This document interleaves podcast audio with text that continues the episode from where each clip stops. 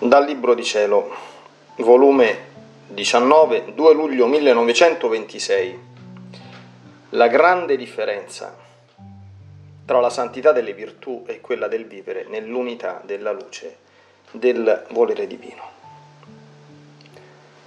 Trovandomi nel solito mio stato, il mio dolce Gesù faceva vedere la divina giustizia in atto di sgravarsi sulla terra, comandando gli elementi che si scatenassero contro le creature.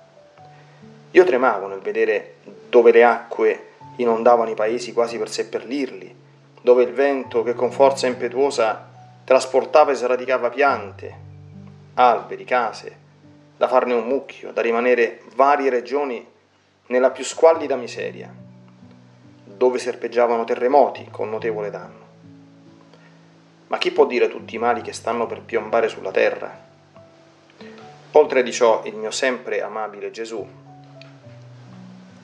si faceva vedere nel mio interno che soffriva in modo straziante per le tante offese che gli facevano le creature, specie per le tante ipocrisie. Sembrava che sotto al bene apparente tenevano il veleno nascosto, le spade, le lance, i chiodi, per ferirlo in tutti i modi. Onde come se Gesù mi volesse insieme a patire, mi ha detto, Figlia mia, la bilancia della mia giustizia è colma e sta straripando sopra le creature. Vuoi tu, come figlia della mia volontà, che io ti metta ai riflessi della mia giustizia affinché prenda parte ai suoi colpi? Perché sta per fare un mucchio della terra e mentre col tuo patire soddisfi la giustizia risparmierai i tuoi fratelli. Chi vive nell'alto del regno del supremo volere deve difendere ed aiutare chi sta nel basso. Ora, mentre ciò diceva, mi sono sentita come se la giustizia divina piovesse i suoi riflessi su di me. E Gesù, immedesimandomi con lui, soffrivo insieme i suoi colpi, le sue ferite, le sue pene. Erano tante che io stessa non sapevo se dovessi restare viva o morta. Ma con sommo mio dolore il mio Gesù, ritirandosi, ha mitigato le mie pene e sono restata di nuovo a valicare il mio duro e lungo esilio ma sempre fiat, fiat. Tutto ciò avrei voluto passarlo per sopra, ma l'obbedienza si è imposta e con mio sommo rincrescimento ho dovuto fare un piccolo cenno. Onde chi può dire come sono restata? Ed il mio dolce Gesù, per sollevarmi, ha ripreso il suo dire sulla sua santissima volontà.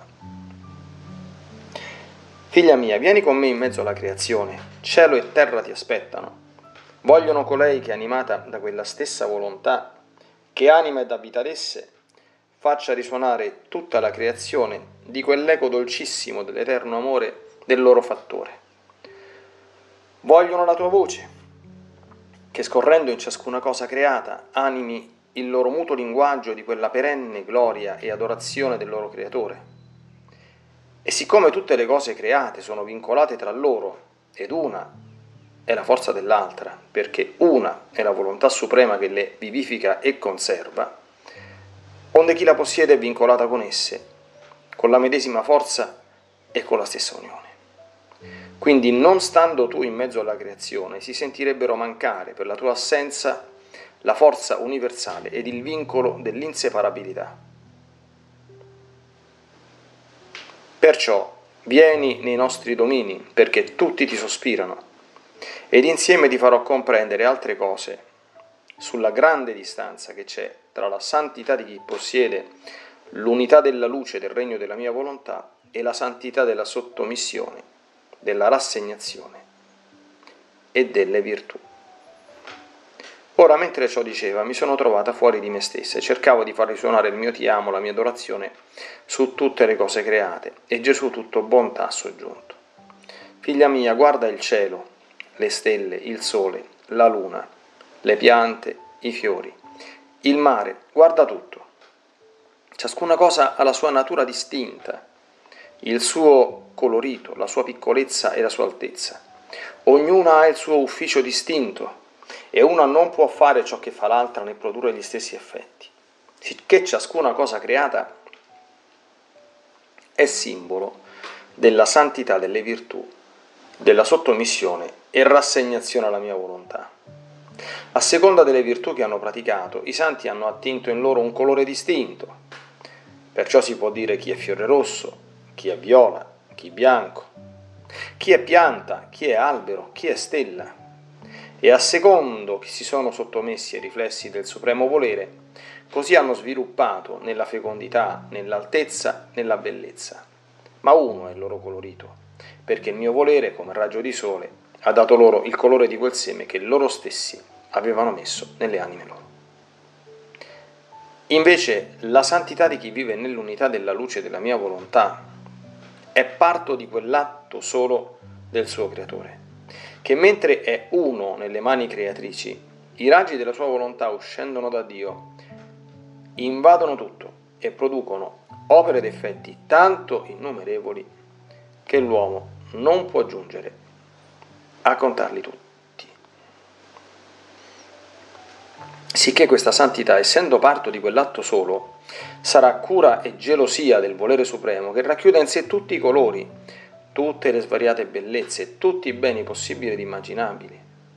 Sicché più che sole sfolgorante racchiuderà ed eclisserà in sé tutta la creazione, con le sue svariate bellezze, tutti i beni della redenzione si vedranno in lei racchiusi, tutte le santità si vedranno in lei. Ed io sfoggiando in amore più che mai, metterò il suggello della mia stessa santità in chi avrà posseduto il regno della mia volontà. Sai tu come succederà riguardo di questa santità del vivere nel mio volere per il tuo creatore? Succederà come ad un re che non ha prole. Questo re non gode mai l'affetto di un figlio, né lui si sente di prodigare tutte le sue carezze paterne, né i suoi baci affettuosi, perché non scorge in nessuno il suo parto le sue fattezze e a chi affidare le sorti del suo regno. Poveretto, vive sempre con un chiodo nel cuore, vive sempre circondato da servi, da persone che non lo rassomigliano, e se gli stanno intorno non è per puro amore, ma per interesse proprio, per fare acquisto di ricchezze, di gloria e forse anche per tradirlo. Ora, supponi che venga un suo figlio alla luce dopo tanto tempo. Quale non è la festa di questo re? come se lo bacia, lo carezza. Non sa distaccare il suo sguardo dal figlio suo, in cui riconosce la sua immagine. Appena nato, lo eredita del suo regno e di tutti i suoi beni, e la sua completa gioia e festa è che il suo regno non sarà più degli estranei, dei suoi servi, ma del suo caro figlio. Onde si può dire che ciò che è del padre è del figlio e ciò che è del figlio è del padre. Ora, chi possederà il regno della mia volontà sarà per noi come un figlio nato dopo 6.000 anni circa. Quale gioia, quale festa non sarà per noi nel vedere in lui la nostra immagine integra, bella, come la uscimmo dal nostro seno paterno. Tutte le carezze, i baci, i doni saranno per questo figlio, molto più che avendo dato all'uomo nella creazione il regno della nostra volontà come eredità sua speciale. Ed essendo stato questo nostro regno in mano ad estranei, a servi, a traditori, per sì lungo tempo, nel vedere questo figlio, che lo possederà come figlio e ci darà la gloria del regno della nostra volontà, la nostra eredità sarà messa in salvo da parte di questo figlio. Non è giusto che tutto le diamo, anche noi stessi, e che racchiuda tutto e tutti. Mentre Gesù ciò diceva, io sono rimasta impensierita e gli ho detto, ma possibile, amore mio, tutto questo? E Gesù ha soggiunto, figlia mia, non ti meravigliare, perché col possedere l'anima, il regno del supremo volere possederà una volontà divina, infinita, eterna, che racchiude tutti i beni. Quindi chi possiede tutto può darci tutto quale sarà il nostro contento, la nostra e la sua felicità nel vedere la piccolezza della creatura in questo nostro regno, che prende continuamente da noi, da padrona, da figlia nostra. E siccome ciò che prende da noi è divino, lei prende il divino e il divino ci dà, ci prende l'infinito e l'infinito ci dà. Prende da noi cose immense e cose immense ci dà, prende da noi luce e luce ci porta. Lei non farà altro che prendere e darci noi metteremo a sua disposizione tutte le cose nostre, affinché nel regno della nostra volontà, datogli da noi, non più entrino cose a noi estranee, ma tutte cose nostre. E così possiamo ricevere i frutti, la gloria, l'amore, l'onore del regno della nostra volontà. Perciò sii attenta e il tuo volo nel nostro volere sia continuo.